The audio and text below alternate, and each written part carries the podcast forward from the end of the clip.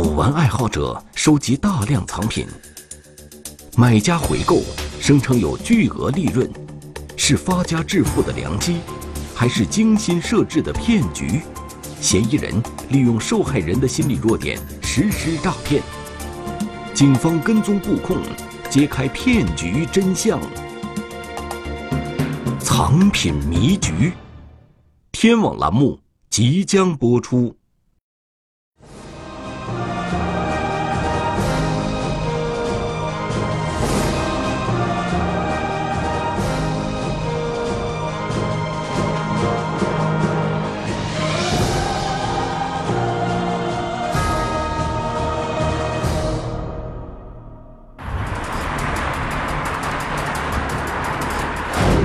这三个月呀，就让人骗走了七八万块钱，有什么鉴定费呀、好处费呀、人情费呀，反正种种种的理由吧，就是把你的钱骗过去了。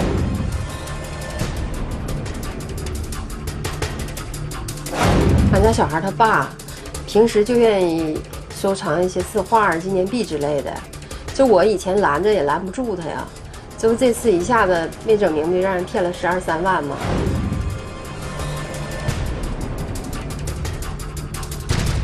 当时我没寻思对方能骗我，嗯，对方当时说的说的很好，我就信了，我去给加个惊喜是吧？把咱骗的钱非常重要，因为啥？咱都借人的，借人还不上不就垃圾用了吗？你这该谁的谁不要啊？哎，所以就上我。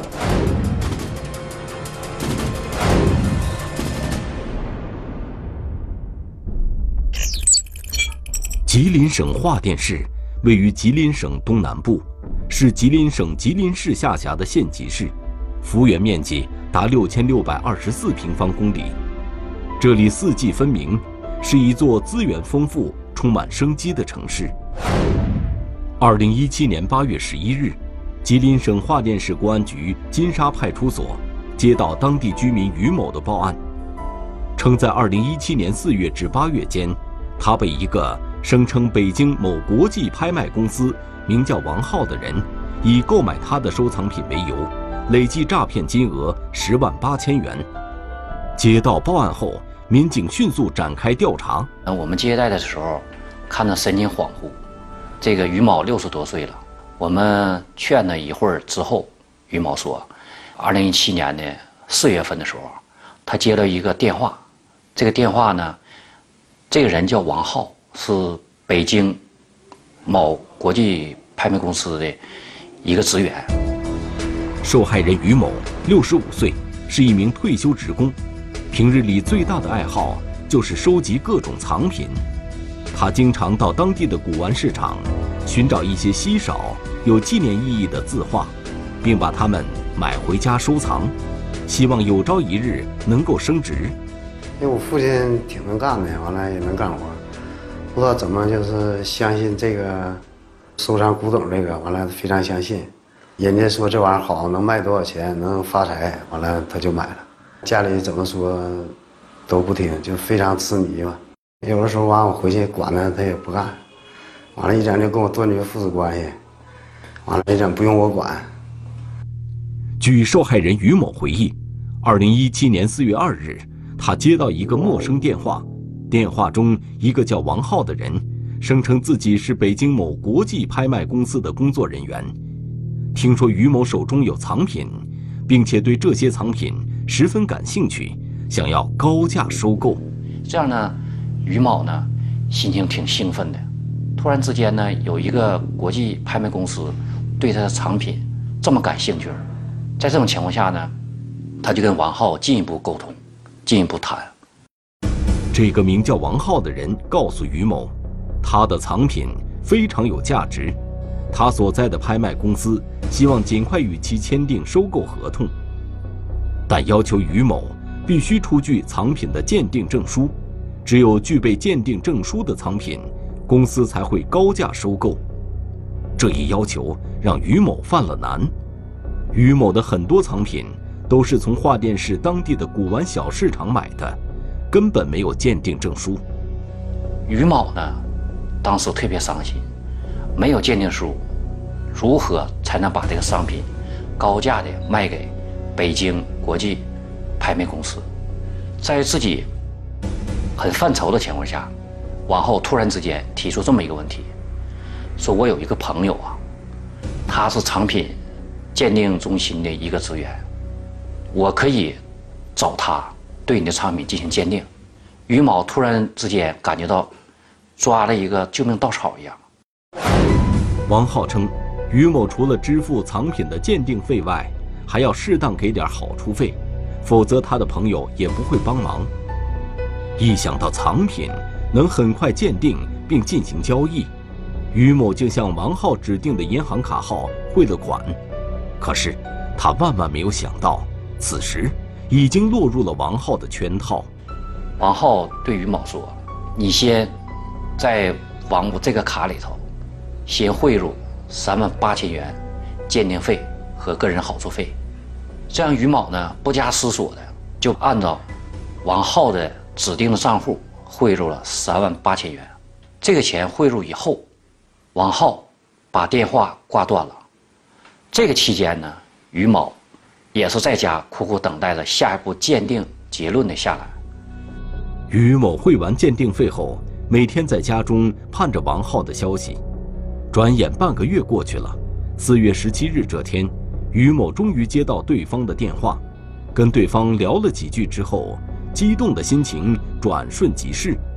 原来，王浩的电话并不是告知于某他的收藏品有了鉴定结果，而是让于某再次确认自己的收藏品是否为国家保护文物。如果是受国家保护的文物，他们公司是不能进行收购的。在这种情况下呢，于某没有任何证明，证明这个是不是国家保护文物。那这样情况下呢，王浩对他说：“那你需要一个第二个鉴定，这个鉴定叫非文物证。这个非文物证书呢，也需要一些鉴定部门来做。”无奈，于某开始做第二次鉴定。王浩告诉于某，按照拍卖公司的规定，公司会先在网上进行藏品鉴定申请，然后缴纳鉴定费用。等鉴定证书和非文物证下来之后，王浩会专门到画店室与于某当面签约，并高价回收其藏品。于某呢，听到这个事儿以后，欣喜若狂，说马上拍卖公司到我家来收购藏品来了。最后呢，按照王浩的的说的账号又汇入了第二笔汇款五万元。接到两次汇款之后，王浩再也没有给于某打过电话。直到六月一日上午，于某等到了王浩的第三次电话。这第三次电话对于某说：“我们要往华电市去，你找一家咖啡厅等我，我们。”到华电市以后给你打电话，在这情况下呢，于某就这样呢到华电某咖啡厅，在那屋里等着。藏品马上就可以签约出售了，于某很是兴奋，提前来到咖啡厅等待王浩。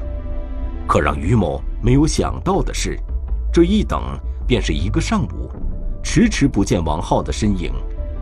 可到中午的时候，王浩电话。又打到了于某身上，说我们到吉林市了。从吉林市往华店去的过程当中出现车祸，我们工作人员呢受伤了，当时身上呢没有带足够的现金。这个呢受伤人员呢，我们得送到医院进行治疗。你看看能不能给我们借我们两万块钱？我们得需要救助我们的同事。于某虽然感到事有蹊跷。但也不能见死不救。思考了几分钟后，便将自己的两万块钱用手机微信转给了王浩。汇入之后，王浩手机全部关机，无法联系上。这样呢，于某呢感觉到不对，自己的十万零八千不翼而飞。王浩迟迟没有电话的音信，找不到。起初。于某还猜想王浩是否因为同事出车祸，顾不上接电话。可此后一连多日，王浩的电话都无法接通。于某想到自己陆续转账十万八千元，又没有留存汇款回执单，只记得收款人姓孟。这时，于某才感到自己上当受骗，整日精神恍惚。被家人知道真相后，才到当地派出所报案。我一看你不能老出车祸呀，我要给你撞死在哪嘎达，我也想看看你。再说他不是他一个人呢，哎，这我就发现这是肯定骗人了，然后我就到派出所报警。被骗经历就是说啥呢？好像是人家说拿鉴定费呀，又是什么车费的，反正他，反正我也不知道他搁哪抬钱，他就给人打去了。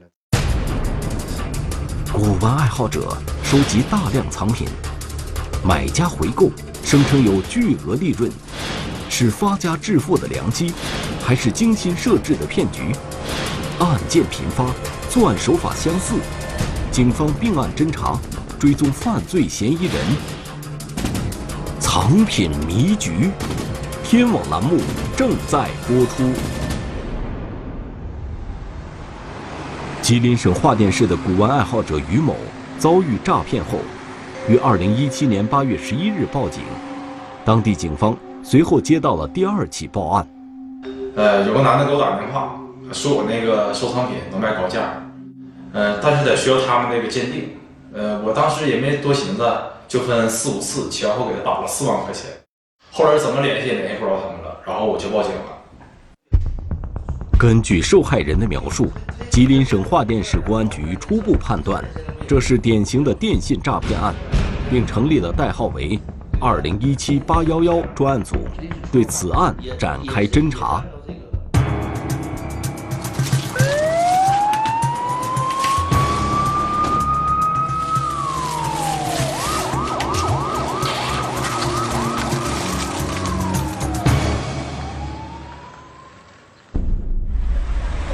办案民警分为两个组，一组来到当地的营业厅，对嫌疑人使用的诈骗电话展开调查；另一组针对受害人给王浩汇款的银行卡进行追踪。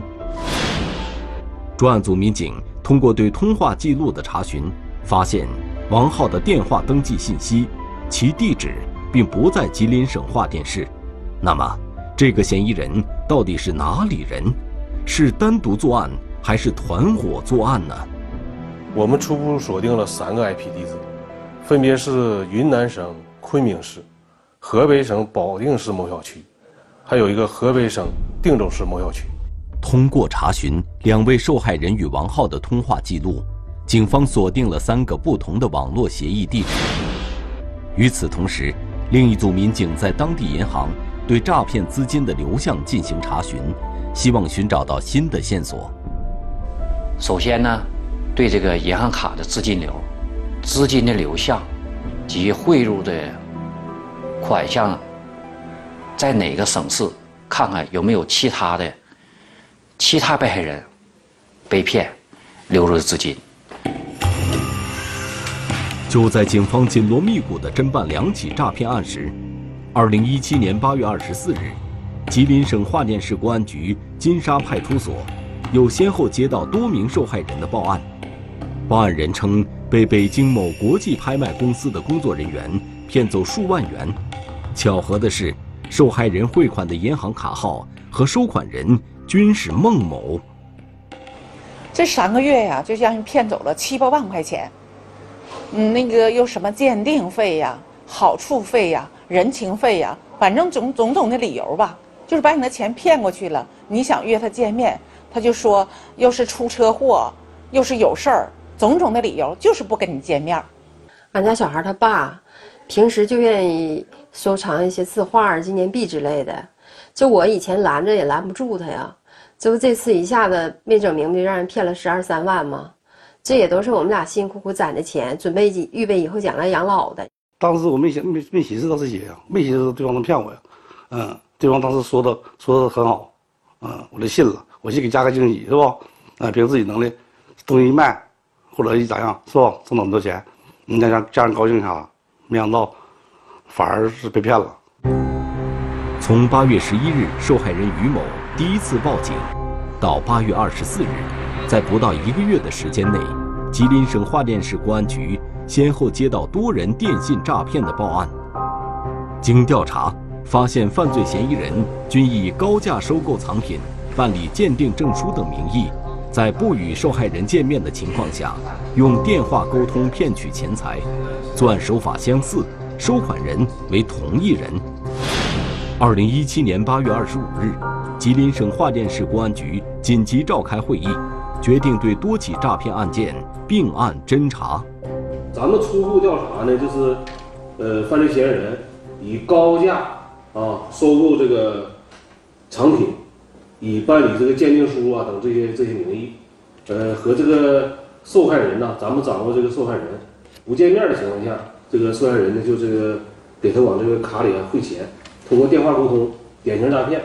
电诈案件的主要困难就是都是通过网络不见面的方式，有很多联系方式都是虚拟号码。呃，案发之后，呃，受害人提供的号码咱们都查不到，因为都是网上虚拟的。再就是账户的这个资金的去向，去向之后一旦汇款出去了，在短短几分钟之内，通过多个账户，一个、几十个甚至上百个，在全国各地不同的这个网点，把这个所说的汇款就给分解了。为了避免更多的人上当受骗，吉林省桦甸市公安局刑侦大队。迅速采取反诈骗止付措施，减少受害人经济损失。我们成立了这个专业队，对这个电诈案件呢，一旦发案之后，我们第一时间有个止付功能，啊，通过省市两级平台。第二呢，就是把这个所有的诈骗案件，我们这个阶段性的汇总，啊，串并案，找出它的发案的规律和特点。首先，我们根据受害人于某提供的银行账户调取了。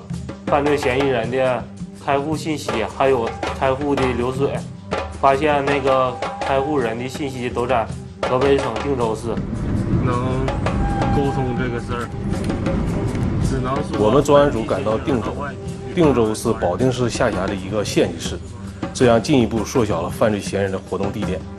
通过分析研判，专案组民警在当地公安机关的配合下，做了大量的工作。民警发现。收款人孟某所有取款均在银行的自动柜员机进行，那么这个收款人孟某与王浩到底是什么关系？王浩是个虚假身份还是确有其人呢？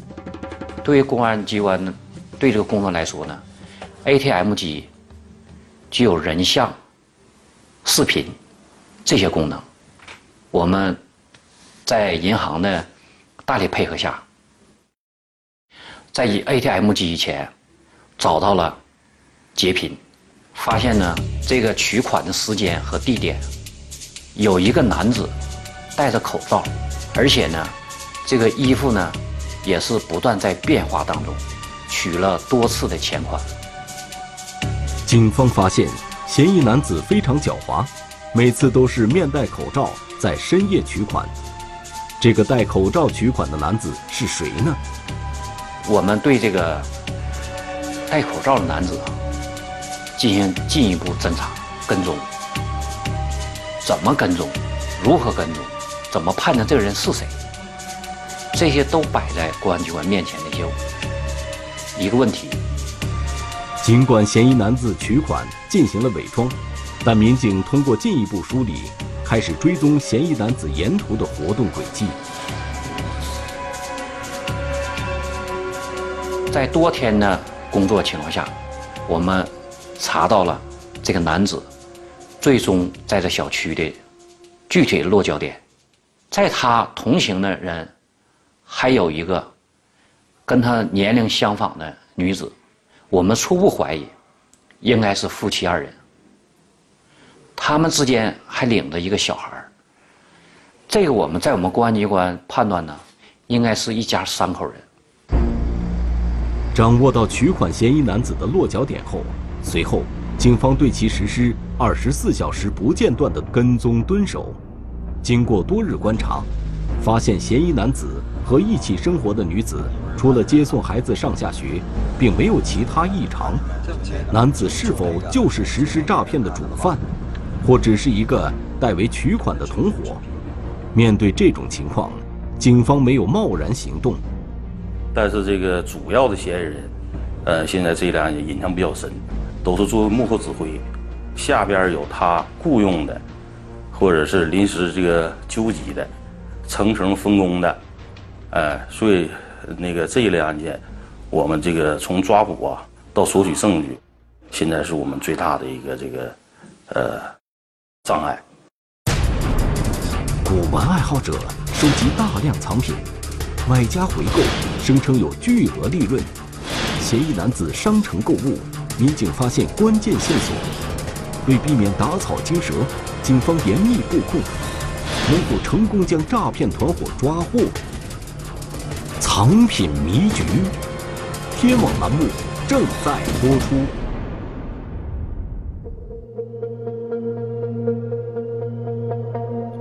侦查员经过三天三夜的跟踪蹲守，没有发现取款的嫌疑男子和一起生活的女子有新的动向。就在警方一筹莫展之际，一条新的线索浮出水面。我们在跟踪的情况下呢，突然发现这个女子啊进入家附近的一个超市，进入超市购物。从购物当中呢，我们看见这女子呢拿出一张信用卡。在这个超市里进行付款，我们发现这细节之后，突然想到，你既然能用到购物卡，那就证明你这个身份就应该是真实的。随即，办案民警前往超市，调取到了该女子在超市的消费记录，并在工作人员的配合下，掌握了持卡人的真实身份。信息显示，该女子姓孟，三十岁。河北定州人，我们对他进行研判，发现呢，这个他这个对象男子就叫张某，就是咱们从 ATM 机取款的犯罪嫌疑人之一张某。警方通过对这名姓孟的女子进行调查，发现她就是多名受害人给其转账汇款的收款人。那么，和她生活在一起。专门深夜面戴口罩去银行取诈骗款的张某，是否就是实施诈骗的王浩呢？后期我们对这两个人实施，嗯，跟踪、监控，嗯，对他所经过的地方进行那个查找。我们判断，这孟某和张某就是犯罪团伙的其中的一员，两人都参与作案了。二零一七年九月十日十六点三十分，负责蹲守的民警发现，张某从孟某的住所离开，面戴口罩离开居住的小区。民警一路跟踪，发现张某走到某银行的一处自动柜员机前，取款成功后，急匆匆地返回家中。我们多次对出现在 ATM 机取款视频中的嫌疑人进行了仔细的比对，发现体貌特征、行为相似。从我们初步判断为同一人。锁定了嫌疑男子张某后，专案组决定展开行动。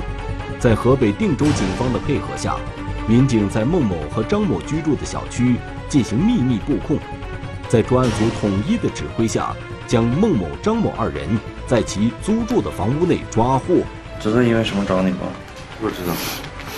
我们在进入这个张某家的当中呢，在张某的家庭住址。出租房里头，发现了大量的银行卡、手机和一些这个电信诈骗的一些版本。这个版本就是一级一级如何对受害人的行骗，都按步骤走的。随即，专案组民警将孟某、张某两人带回桦甸市公安局进行审讯。最初。二人拒不交代犯罪事实，警方对两人反复做工作，在大量证据面前，两人最终供述了诈骗团伙的主犯郑某、张某对公安机关供述，他们有一个组织者叫郑某，现在已经在定州一个小区里居住。根据犯罪嫌疑人张某的供述，张某与郑某。平时都是用电话联络，也就是每次取完赃款后，与郑某相约不同的地方见面。对于郑某居住的小区，张某并不是很清楚。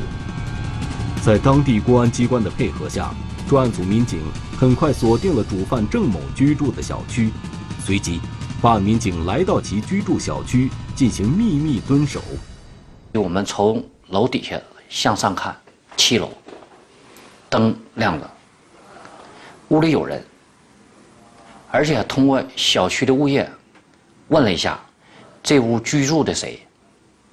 小区物业向公安机关反映，这个楼已经被租出去了，但租的时间很短。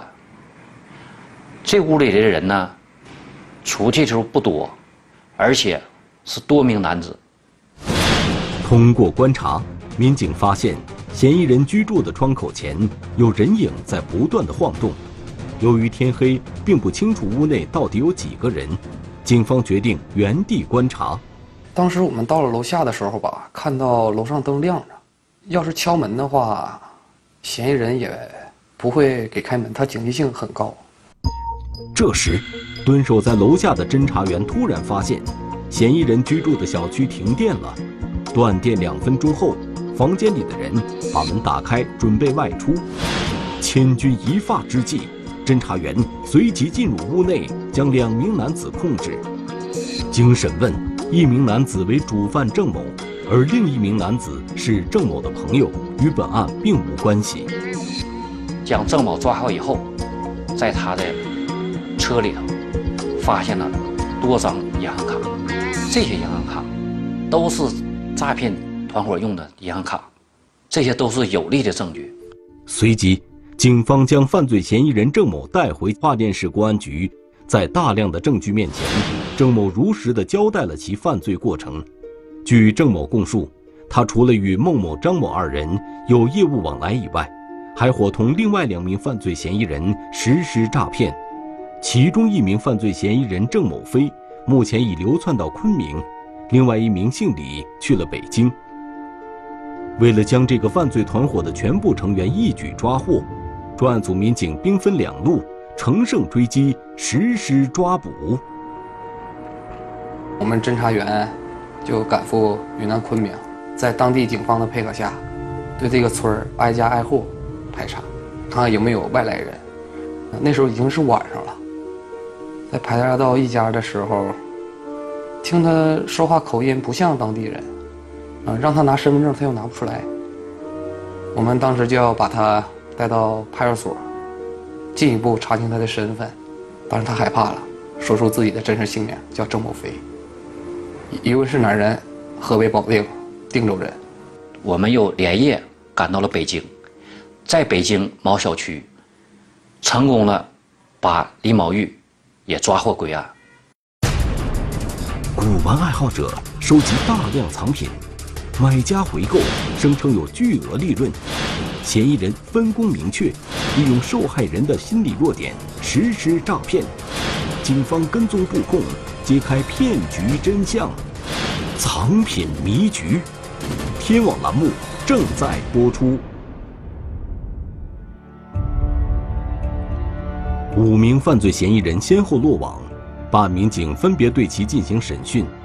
据主犯郑某交代，他首先在网上收集购买一些受害人的身份信息，然后纠结张某、孟某等人，冒用北京某国际拍卖公司的名义实施诈骗。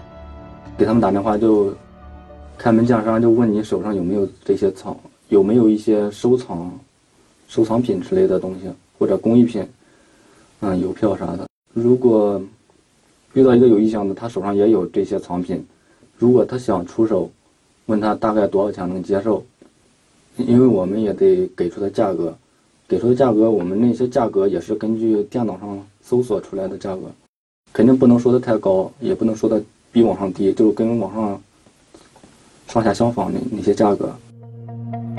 当犯罪嫌疑人感到受害人对回收藏品的价格感兴趣时，便开始布局实施他们的诈骗方案，并以不同的理由借口来收取手续费、鉴定费、好处费等。然而，此时受害人并没有意识到自己已经落入到犯罪嫌疑人的诈骗圈套中。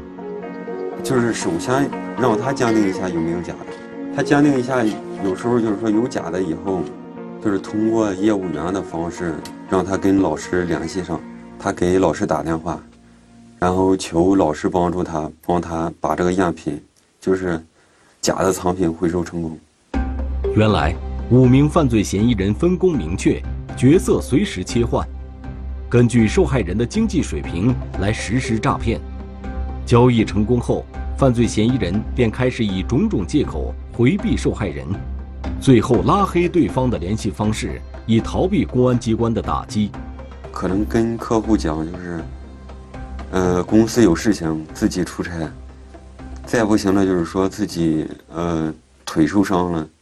可以这样说，一直拖着，联系就一直拖着，拖着，出车祸肯定有去医院的，肯定得住院，不可能说这儿有人住院了还去照常工作，那不可能啊，就一直拖着他。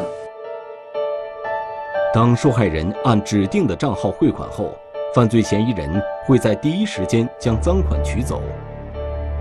一般都是晚上去取款，白天很少。具体没有规定过哪家银行，或者是农村银行，或者是市里面银行，没有规定过哪个方面用哪个。这俩男的是五五分，女的四六分。根据犯罪嫌疑人的供述和调查，警方梳理出这个犯罪团伙的组织架构：郑某负责编写、提供话术；张某、孟某、郑某飞、李某玉四人。负责与不同受害人电话沟通，实施诈骗，并负责随机取款，最终由主犯郑某进行分赃。经审讯，这个诈骗团伙从2016年2月至2017年12月期间，诈骗金额达100万元，涉案52起，受害人跨越全国十个省份，共52人。本案的多名报案人被骗的钱财早已被五名犯罪嫌疑人挥霍一空，这给受害人乃至他们的家庭带来较大的经济损失和精神打击。打击挺大，他就是啥呢？人家该人外债太多了，人家都来和他要钱了，没钱给人家，所以说也是一杆火，完了造成的脑出血。今年的挣着钱完了我妈知道了，我妈说你这都上当了。嗯，让人骗了，完了，我妈这是一杆火，完了有病，完去世了。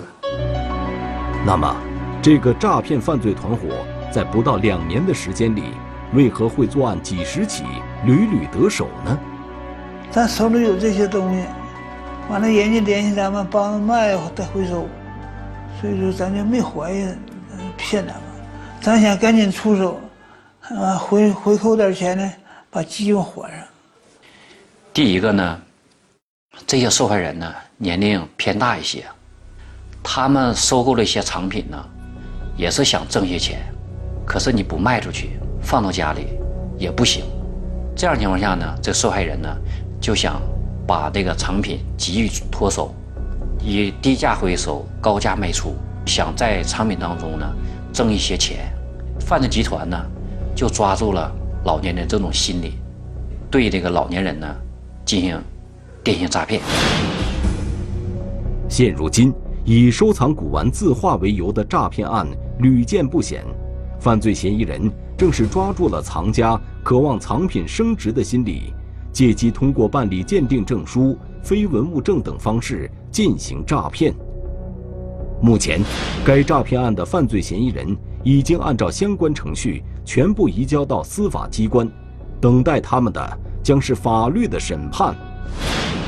同时，警方提示广大群众要注意防范类似的电信诈骗。第一，我们接到陌生人来电时，要明确对方的这个呃真实目的，核对对方的这个身份信息，呃，了解对方的真实意图，不要轻易相信对方的花言巧语。二。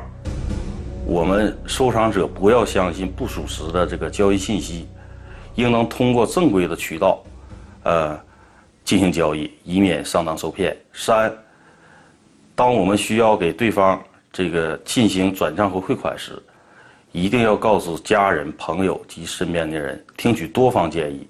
一旦发现自己上当受骗，要及时到公安机关报案。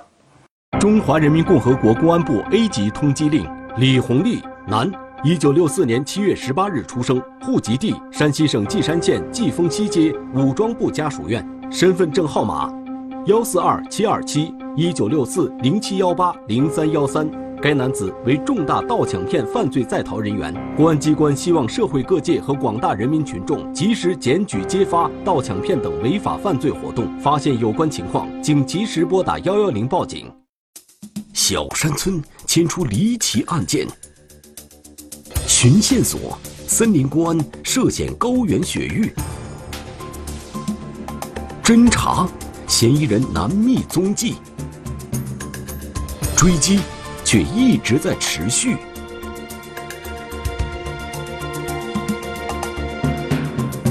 雪域寻踪，天网栏目近期播出。